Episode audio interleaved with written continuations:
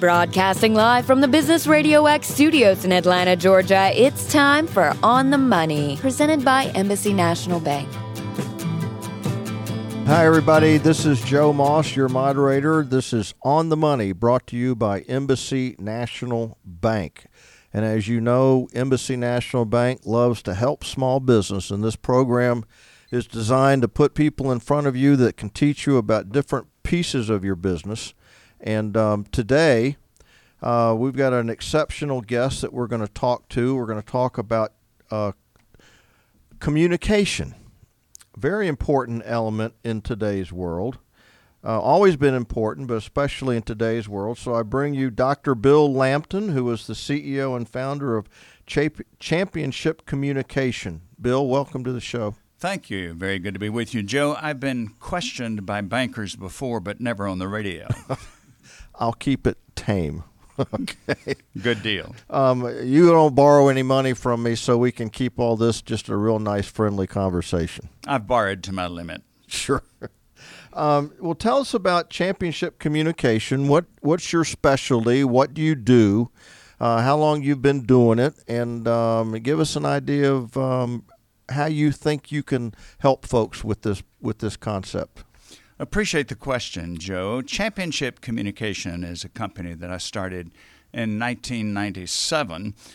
It was the second career, really third one, because I launched my communication career teaching speech communication at the University of Georgia, then followed that with 22 years in management. During the time that I was in management, I made many, many mistakes in communication. I observed other people making them. And so I began to get the urge to help people reduce those and have their organizations operate more effectively, both internally and externally. That's why I launched my company. My emphasis now, I began primarily as a keynote speaker, but I transitioned, still do that as opportunities arise but I now focus on several other avenues. One is I'm a communication coach for companies, both large companies and small companies. As I put it, I'd like to help them identify their communication problems and, more importantly, find solutions to them. Then, secondly, Joe, I'm a speech coach because I taught speaking at the University of Georgia because I've been a professional speaker. I like to help people, not just professional speakers, but I like to help people, as I put it, learn to speak with poise, power, and persuasion. So I work very closely with people at all levels of business who want to become more effective in addressing audiences. And then in the last couple of years, I had, I, I would guess for 15 years or so, I've been producing videos, instructional short videos. I have a good number of them on YouTube and on other places. But in the last couple of years, I decided I wanted to help other people, business people, learn how to produce their own videos. The reason we can do that now is it's much simpler than it was two to three years ago. It's much more cost effective. And I can train someone if they have an iPad or an iPhone when I direct them, help them order a $4.99 app and spend a couple of hours with them, they can begin surprisingly producing their own videos, which are have have many of the components of what you would see on television. They can put music background, they can have captions, they can have a fade in and fade out. They can edit remarkably easily. So that that is um, we of course for many years people have presented their business wares in print, and then we got big into audio. Well, if you're not into video now, you're well behind the competition. So that's sort of an overview of the way that I help people. My motto is helping you finish in first place oh. as a champion would. I'm already empowered. I'm gonna go take on the wood, take on the world.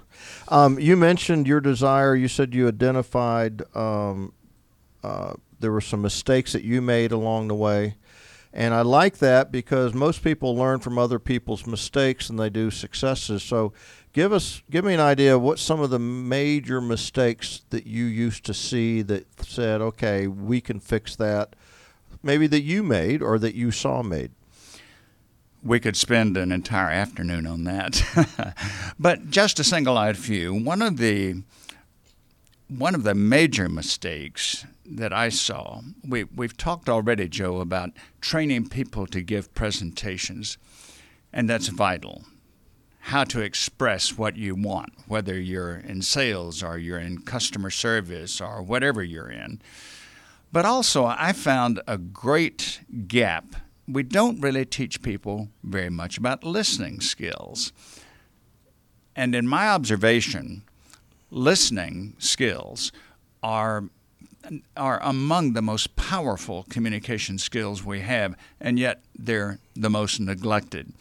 And one of my favorite chapters in any of the books that business leaders like you have read would be Stephen Covey's chapter 5, where he said, Seek first to understand and then to be understood.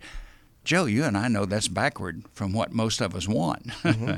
most of us say, hey, listen to me. Hey, understand me. I want you to get my point. But all the time, we're not open. We're not listening. And so, in every seminar that I teach, with every person that I coach, I bring a great deal of emphasis on not just sending messages, but being a very keen listener. And as you know from your long experience in banking, this is very, very important in sales and customer service. I want to get on that point because a lot of times the most effective salesman is not the one that comes in the door talking, but the one that comes in asking questions. That's right. Uh, one of my one of my favorite sales trainers, known nationwide, Jeffrey Gitomer. Possibly you've heard of Jeffrey Gitomer. He's written a number of books on sales. He's He's uh, lectured very widely on it. And in his books, he constantly repeats this phrase if you're telling, you're not selling.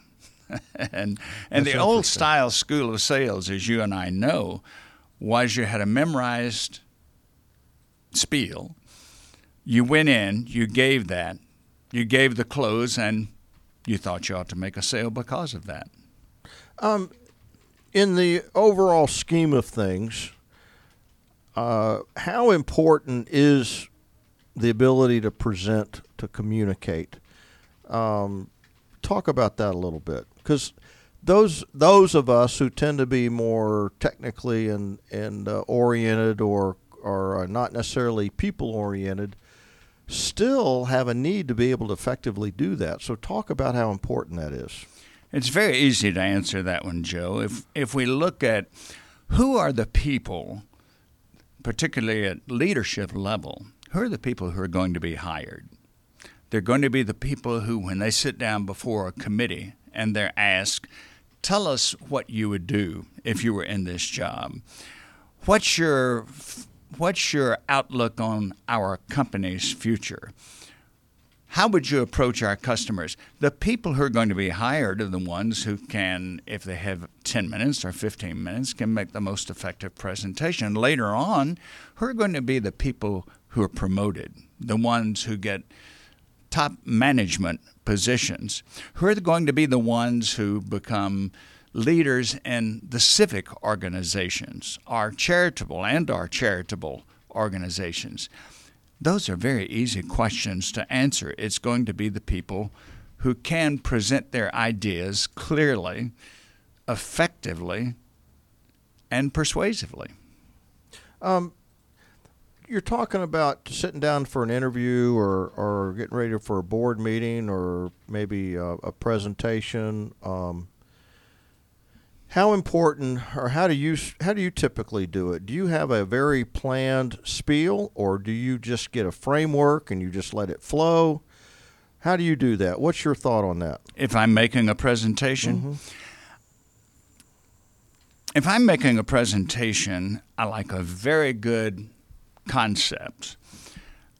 And to me, one of the worst, one of the worst and old style uh, presentation approaches is okay, I've got this concept, and therefore I'm going to write it all out. And it, it, it needs to be written. Well, that's a big mistake for several reasons. One is that written language is very different from spoken language. Written language is far more formal. It's it's uh, it could resemble sometimes legalese. It's got a, a, vocabulary that we don't use in talking. So my approach has been, and this is the approach that I use when I'm coaching clients who want to become effective speakers. I call it get a key word and key ideas outline. And I don't even like for people that I'm working with to go through a large number of rehearsals. What's wrong with rehearsals? I mean, actors rehearse, don't they? Sure.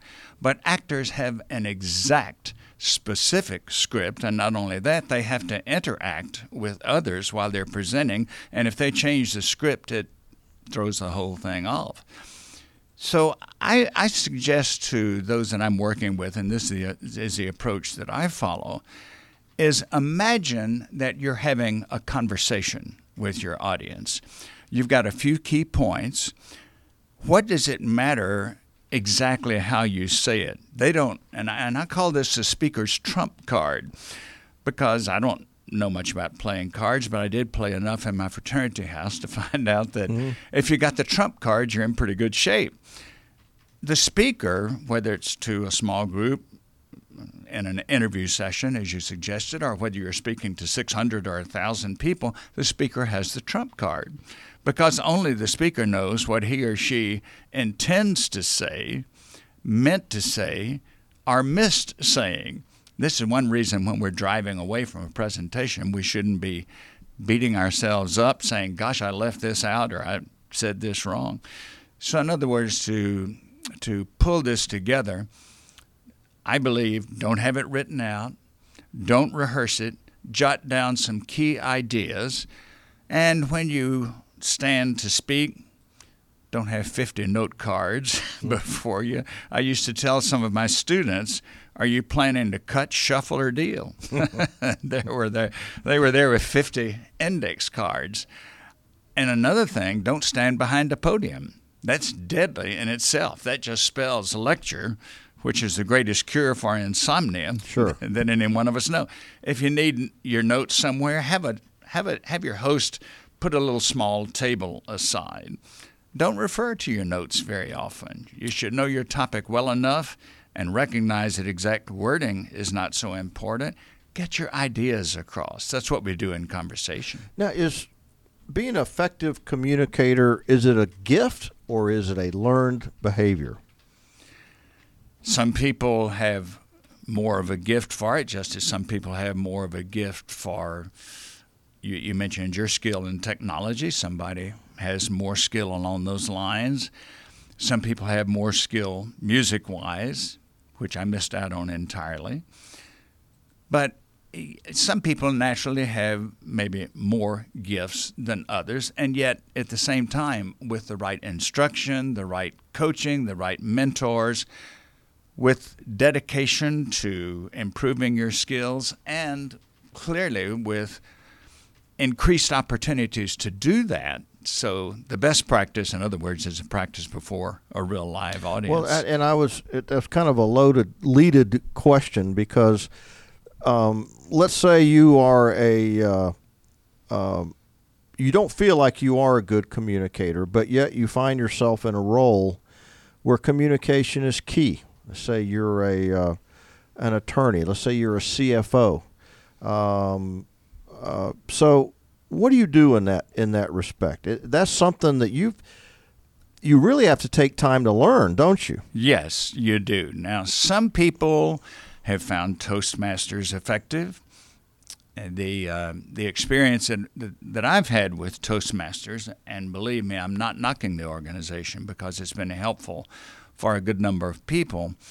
One of the uh, one of the the gaps that I think Toastmasters leaves is that it concentrates almost entirely on delivery.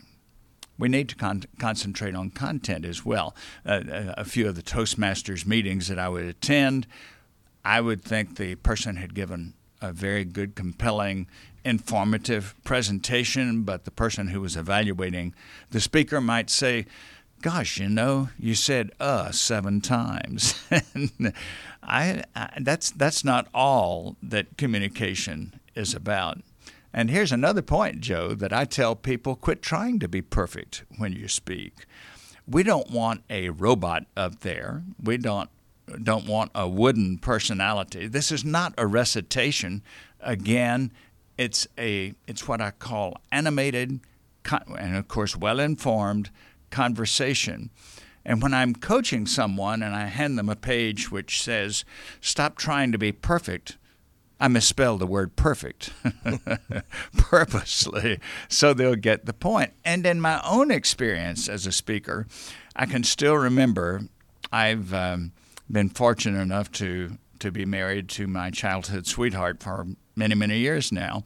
She attended a good number of my presentations, and I could always tell when we got in the car to drive away what she thought of it. If she was very silent, I, I knew there were some things we needed to go over.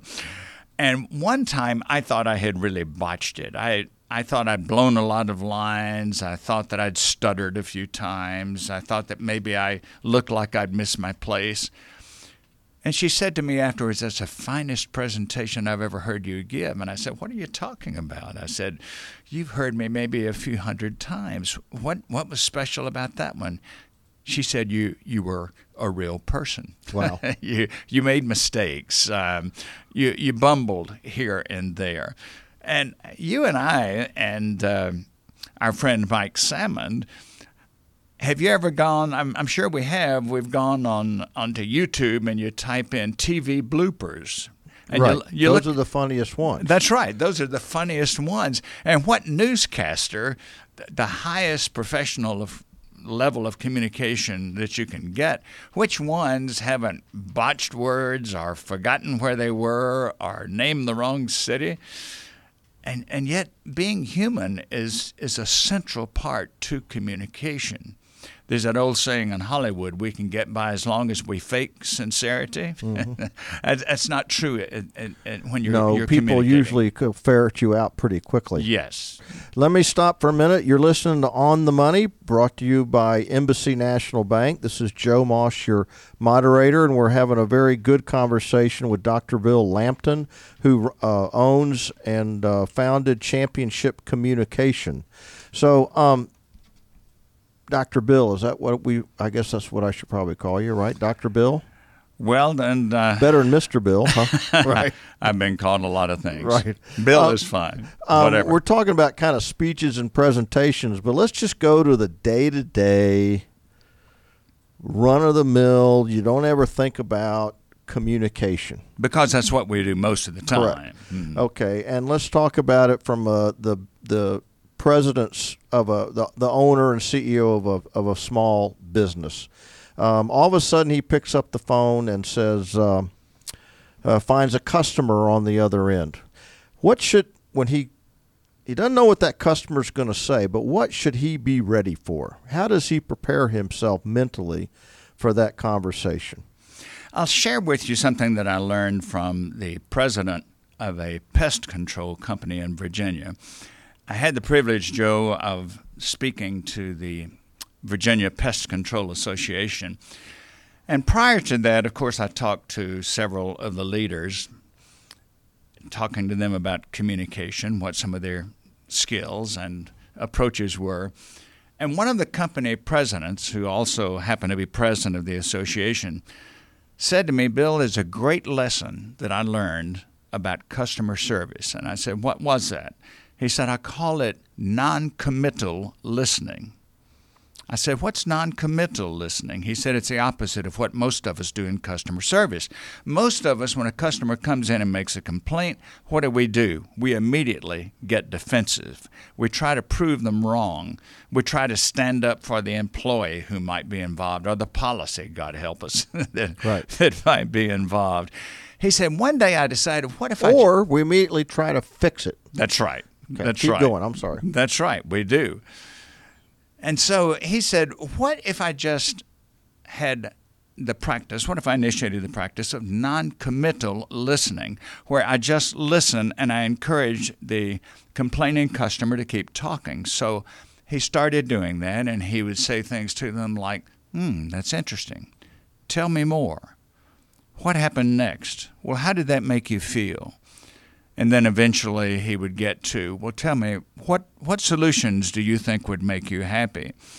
The most interesting thing to me, Joe, was he said that as he began to get very comfortable with that approach, he found out it was by far the best approach, and so it became his only approach in dealing with complaining customers. And he said, in so many instances, after about 10 minutes, the customer would say to him, Oh, Mr. Riley, I, I need to apologize. I've taken so much of your time. I, I really shouldn't be bothering you. I wish our customers were like that. Uh, but I get what you're saying Mm-hmm. because uh, you know in in uh, I'm I sense or I immediately sense that a customer is going to want me to make a decision at that moment Mm-hmm. and fix it. But in a lot of respects, if you don't have all the information, it's kind of hard to fix something you don't know about. Yes. And uh, so it's best just to listen, as you say, be non-committal, uh, find out what's going on, and then say, well, you know, I need some time to think about this, and let me find out what's going on, and I will get back to you. Um, I have found that's probably the best way to handle like uh, customers' checking account, as opposed to saying, well, I'll give you the money back, or I can't believe so and so did that, or whatever. Um, but it boils down to, it seems to me, from my management experience and from dealing with prospective customers of my own right now, most people, if you will listen to them, you have first of all calmed down the issue. You've cut down the heat because many times they come in just wanting to be heard. And that's the frustration. Well, they come in mad, Yes, emotional, and yes. wanting to be heard. That's right. And and if you hear them, you've come a long way. You've gained their respect for one thing. They they they sense, as you say, we can always sense whether you really do have the integrity of what you're saying. That's very easy to sense. And if, if they sincerely feel that you're doing that non committal listening, not as a ploy, not as a gimmick, but you really want to know what they're thinking, feeling, and needing, you've come a long way with them. Well, let's go back to the whole tr- concept of training and learning and things like that. Um, for me, that sounds like a pretty simple lesson to learn. In fact, it's easier to ask questions and to just listen sometimes than it is to try to fix it right there on the site. Mm-hmm. So, you know, those of us who are out there and go, you know, hey, I get mad, et cetera, those kind of things, take a deep breath and start asking questions. No one's asking you to fix anything right on site. Just wait, get the facts, do some research, come back. Let me see if I can remember uh, Covey's five levels of listening. He said the first level is ignoring. Now, Joe, you and I would never be guilty of that, ignoring somebody who's talking. No, we'd never do that, would we? I try not to. and secondly, he says pretending we're looking at somebody and we're giving them eye contact. And we, uh, or your mind somewhere else. yes, you're thinking, gosh, what did my wife tell me to pick up on the way home? Right. Milk or bread or what was it? And the third level is selective listening. In selective listening, we listen to the part that is pleasant. So that, for example, you're you're giving a performance and uh, appraisal to an employee, and you're telling them first all the good things that they accomplished that year. They're they're wide open and listening, and they're receptive. But it becomes selective listening, Joe, when you start saying, "Now there are some things we need to work on." They tune you down or out at that time. Next level is attentive listening. Good. We're finally paying attention, and people can tell we're paying attention. But of course, Covey taught, and we have all learned the power of it, that the highest level is empathic listening. Call that. Say that again. Em- empathic listening. Okay. Where we're not only listening for the words, but we're trying to get the meaning and we're trying to get the feeling. And this is why, when you're talking to that irate customer, you would say to them, after you've listened to them. Now, let me get this straight. Here's what I think you're saying, and here's here's what I think you're expressing and feeling. This is called reflective listening, and it has tremendous power mm-hmm. because it shows people that you were not just attentive, but that you were picking up on. I think it was Peter Drucker who said that the the real meaning in communication takes place between the words, and that's what you're doing. You're going between the words and and getting their feelings and their needs. Wow, we could get into all kinds of stuff as it relates to the the message between the words. Mm-hmm. Um, all right, let's let's fast forward because some of these issues we're going to have to come back to at a different time because I'm already thinking that this is real important and there's a lot of stuff to talk about within communication. But let, let me fast forward. Um, I'm giving a uh, an evaluation to an employee. How should I prepare myself for that? What should I be thinking in terms of my m- communication mode? One of the uh, one of the strategies to me that I would recommend, Joe, would be that you sense what would be the best way to open the conversation with this particular employee. For example, you and I were talking before the broadcast about the DISC system. You led me right into it. You, yes. You, you, felt, you followed my trail. the DISC system of personal style analysis, and the D, of course, being the dominance style, the I being the influence, the S, the steadiness, and the C, the compliance.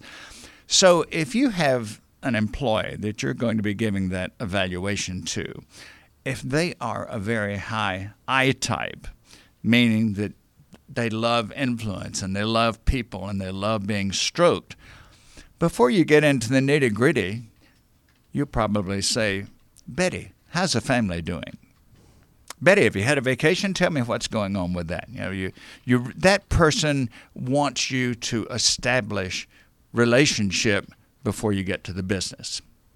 Um, Good point. Now, as a as a, how do you learn this disc stuff? Should you are you saying you should survey all your employees? Should you just study it yourself and just kind of learn how you think the employees are? What's the best way to do that? It would be exceptionally valuable in any company if every employee had an opportunity to take the DISC assessment and you and I know we don't call it a test because right. there's there's no pass fail, there's no grade. I call it a survey form. Take the DISC survey form, get your report, and then have the opportunity to sit with someone who's trained in this and talk with them for an hour about what this really means. What does it say about you? You remind them, first of all, that again, it's not a test and you also say to them that this is merely the way other people observe you. And so that they observe you as being either uh, uh, you could be a high dominant type, as we said, or you could be a person who relies mostly on influence, or you're a good steadiness team player, or you're that old rule book Rudolph, the highly compliant type. Now, what's happened in the training that I've done with companies on that is when you get a group together, they've had the DISC survey, they've gotten their reports, and they sit down. If you approach it in the right way, it's it's um, it can be even a team building experience because you're sitting in this room with 20 people who've taken that and let's say I'm the facilitator and I begin describing it and I say here we are now, we've got the D type, and somebody says, Hey, that's old Fred over there. we all know that's Fred. And it, it opens a group up to start saying, This is who we are, but that's okay. Yeah, it doesn't matter that we're different. That's just the way we are. Mm-hmm. And, and, and one of the illustrations. It does I, take all kinds. Yes, it does take all kinds. What company could exist unless it had the person who drives people towards the goal? Are what company exists if it didn't have the I type, the cheerleader, or the S type, the one who pulls a team together? But you've got to have that C type who pulls you back to reality and say, hey, look, We got a budget. We got well, we bylaws. have a, we have a lot of uh, S and C's in the banking world, especially on the C's, and um, um, you know I'm a I'm a fan of that, and I'll I'll just go out on a limb here. I'm a fan of that, but I don't believe that a company ought to be run that way. But it's certainly a piece of the puzzle that can really help you understand who's um, who's working for you and who's in your company. And a lot of times you'll find someone, you'll scratch your head sometimes and realize, you know what, I got the wrong person in the wrong job. Mm-hmm. And the benefit that is, is if you realize that, you can put them in another job and watch them flourish. And this is why a number of companies, there's one company in Atlanta that for the last 15 years has not hired anybody until I've given that candidate the DISC assessment because it, is it helps them see is this person the right person for this position? It doesn't mean that, not, that they're not a capable, well trained worker, but are they the right one for this position? And I applaud you, Joe, for saying when someone's in the position and they're not the right one for that, don't just get rid of them. They're capable people, or you wouldn't have hired them in the first place. Find the niche where they fit. Uh, we um, and I don't know how I ended up on that at, some point, but I remember being in a company and I had 25 people, and we had to get only could keep 20 of them, and it was just logical to me. I want to identify who my top 10 people are, and I go to them and I say, "Look, you're going to hear some stuff." But let me tell you, it doesn't matter. You're still going to be with us. You may not have the same job, but you're still going to be with us. So we separated the people from the job and then we started placing people, and it made a big difference. It made a huge difference, um, and that's a big thing that a lot of folks, a lot of the large corporations, just say we're going to clean out this one whole job sector, and um, you know it hurts people a lot, hurts families. You know when you fire one person, you're just destroying a life. Uh, you know usually there's a family back there, somebody's counting on them, etc. Um, so that's why I think it's real important to evaluate the people differently from the job. Yes, and and Joe, you and I both read the same survey reports in the last six months to a year that somewhere around seventy-two percent of workers in America are disengaged at work. One of the major reasons they're disengaged, I would venture, is that they're just not in the right spot. Could be, um, and you know the the one thing also DISC doesn't measure is values. And um, what I always like to try to think about is is how someone um, measured on the DISC profile, but I'm really careful to make sure I try to understand someone's value system. Me, that's almost more important. If they've got strong values consistent with what I see needs in a company, then we can find a spot for them. Mm-hmm. Um, well, let's let's go to another sector. We uh, we talked about uh, we talked about customers. We talked about uh, we talked about uh, employees. Now, if you're if you're in a marketing, uh, you as president of the company, you're having to market yourself to to somebody else, um, a banker for money, um, another company for acquisition for for purchase what how do you gear yourself up for that? What are what are the key points that, that you've got to remember when you walk into an environment like that? First of all, know very well the people that you're going to be presenting to. Uh, if you're just giving a speech, even audience analysis is very important. If you're dating somebody, audience analysis is very important. And if you're going to talk to someone about an acquisition or a merger or a cooperative venture, you certainly need to know that company's history. You need to know its its uh, financial structure. You need to know its goals and as much about the people involved as you can. Um, you're listening to On the Money, brought to you by Embassy National Bank. This is Joe Moss, your moderator, and we're talking to Dr. Bill Lampton about championship communication. Right now, we're uh, we're talking about a business owner walking into a, a group for a, a purpose. And uh, the first thing uh, Dr. Bill is suggesting is you get to know your audience beforehand. Yes. So and, continue down that road. Well, something else I would say, and, and I've seen this, I've, I've seen this illustrated several times. Don't depend on flash technology to sell your program for you.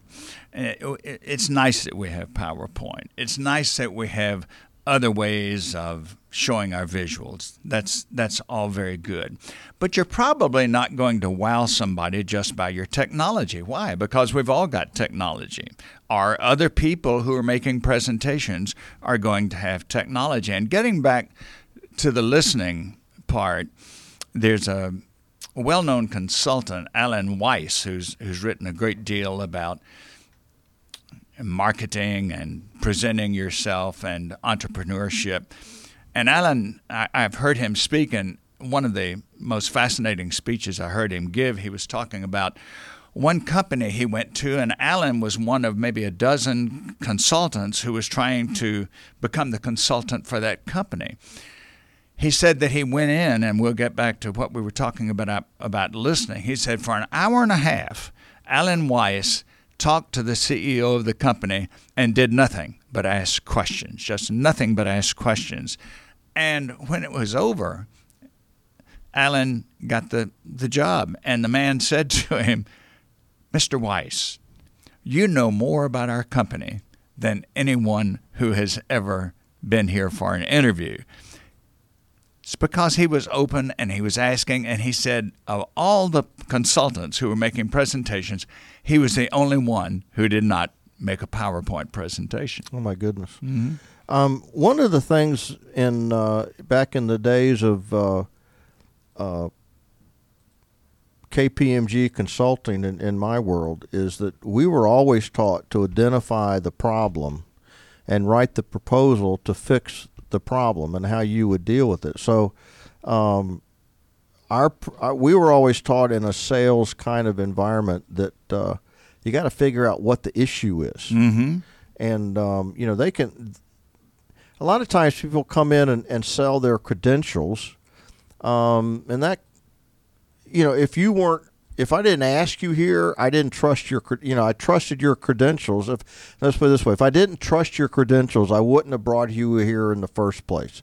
So a lot of times, um, you don't have to put that on the table because then you're going to spend 15 minutes talking about yourself, and then you look at your watch and say, oh, "I got another 10 minutes. Oh my gosh, what am I going to do?" And then you're lost, and then you're lost. It reminds me of something I was taught quite early on in promoting my own business I had several wonderful mentors, friends, uh, coaches, and I remember a phrase that kept coming up over and over, and that is, and is relevant to what you're saying, Joe. Don't present your features, present your benefits. And and features would be the credentials. Hey, I've I've done this or I've got these degrees or here are our customers or so on. That's all very nice. But as you're saying, that's almost a given. You wouldn't be here if you hadn't done those things. But the point is, what can you do for us? What can what what can you do to solve our problems? I, I like what you said. It's a problem solution situation. Mm-hmm. And the person who's going to make the sale, get the contract, establish a new partnership is the one who solved a problem. Right, right. Um, and then the other thing, and I think it's important for anybody, is um, um, if you're even if you're one-on-one situation with a customer or another vendor, a rule of thumb I've always tried to follow is never, ever, ever trash your competition because you may sound good doing it. You may think you sound good doing it, but the other person on the other side is probably thinking this is pretty trashy.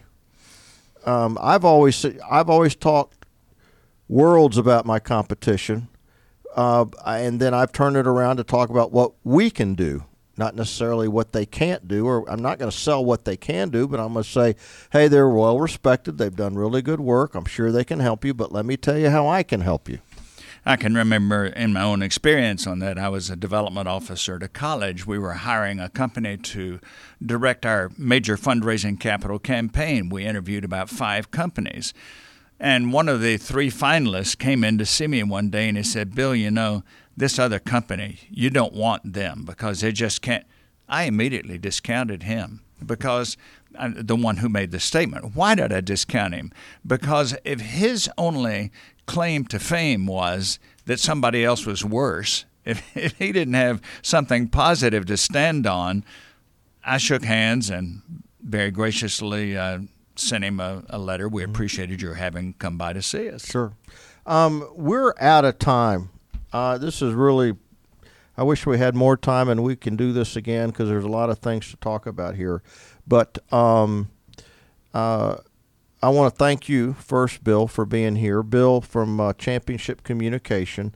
And um, give us some parting wisdom, if you will, if you can, of, of the subjects that we what what would you want to bring out of this that you think was the most important thing to finish with?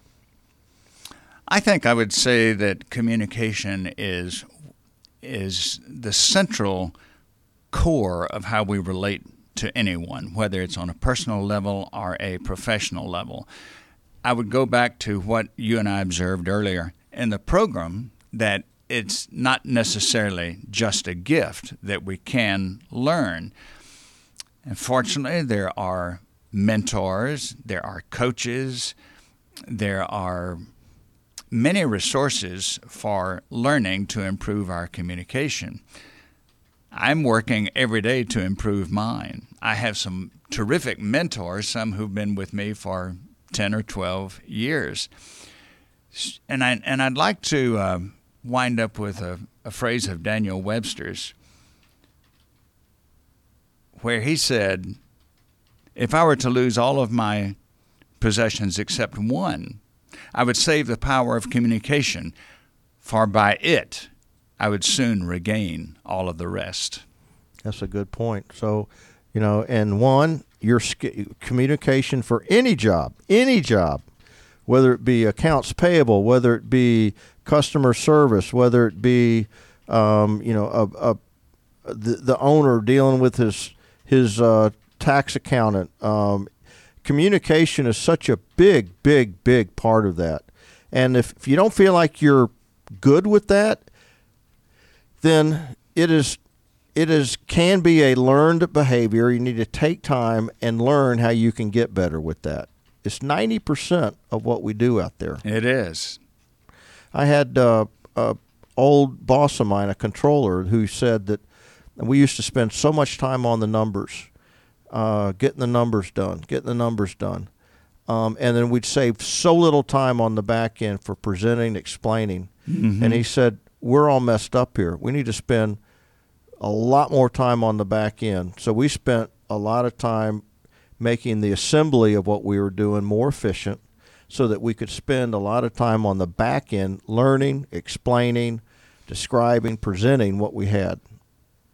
Reminds me of that. Uh, and we were just accountants. Mm-hmm. Interestingly enough, you say that because I had an opportunity twice to work with a CPA firm directing seminars for them, half day seminars. Shattered my stereotypes, Joe. Liveliest group I've been with. had a great time with them. Well, listen, uh, Dr. Lampton, tell everybody uh, your phone number, your uh, email address. Tell them how to get in touch with you. I appreciate that, and, and thank you so much for this opportunity to be with you. I would love to do that again because, as you say, we we got a lot of topics we could con- continue to Absolutely. talk about. My company is Championship Communication. The website championshipcommunication.com. Bill Lampton, L A M P T O N, phone number 678 316 4300. Based out of Gainesville, Georgia, but working nationally and sometimes internationally. As long as it uh, doesn't snow and keep you up in that area of the woods, right? So. This being. Uh, by the way, why don't they make a, a regional airport up in Gainesville, Georgia? It'd be a great place. Well, we've got an airport there, yes, but you do. it's not quite regional. You could fly 737s in there.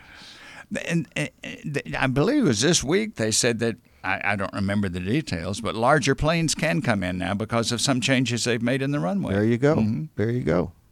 So who knows? It may be the next uh, Berkeley of uh, or John Wayne Airport Airport of Atlanta, Georgia. Who knows? All right, we're getting off the track. But listen, thank you everybody for listening. This has been On the Money brought to you by Embassy National Bank and your moderator, Joe Moss. We've had Dr. Bill Lampton on talking about communication. It's been a great conversation.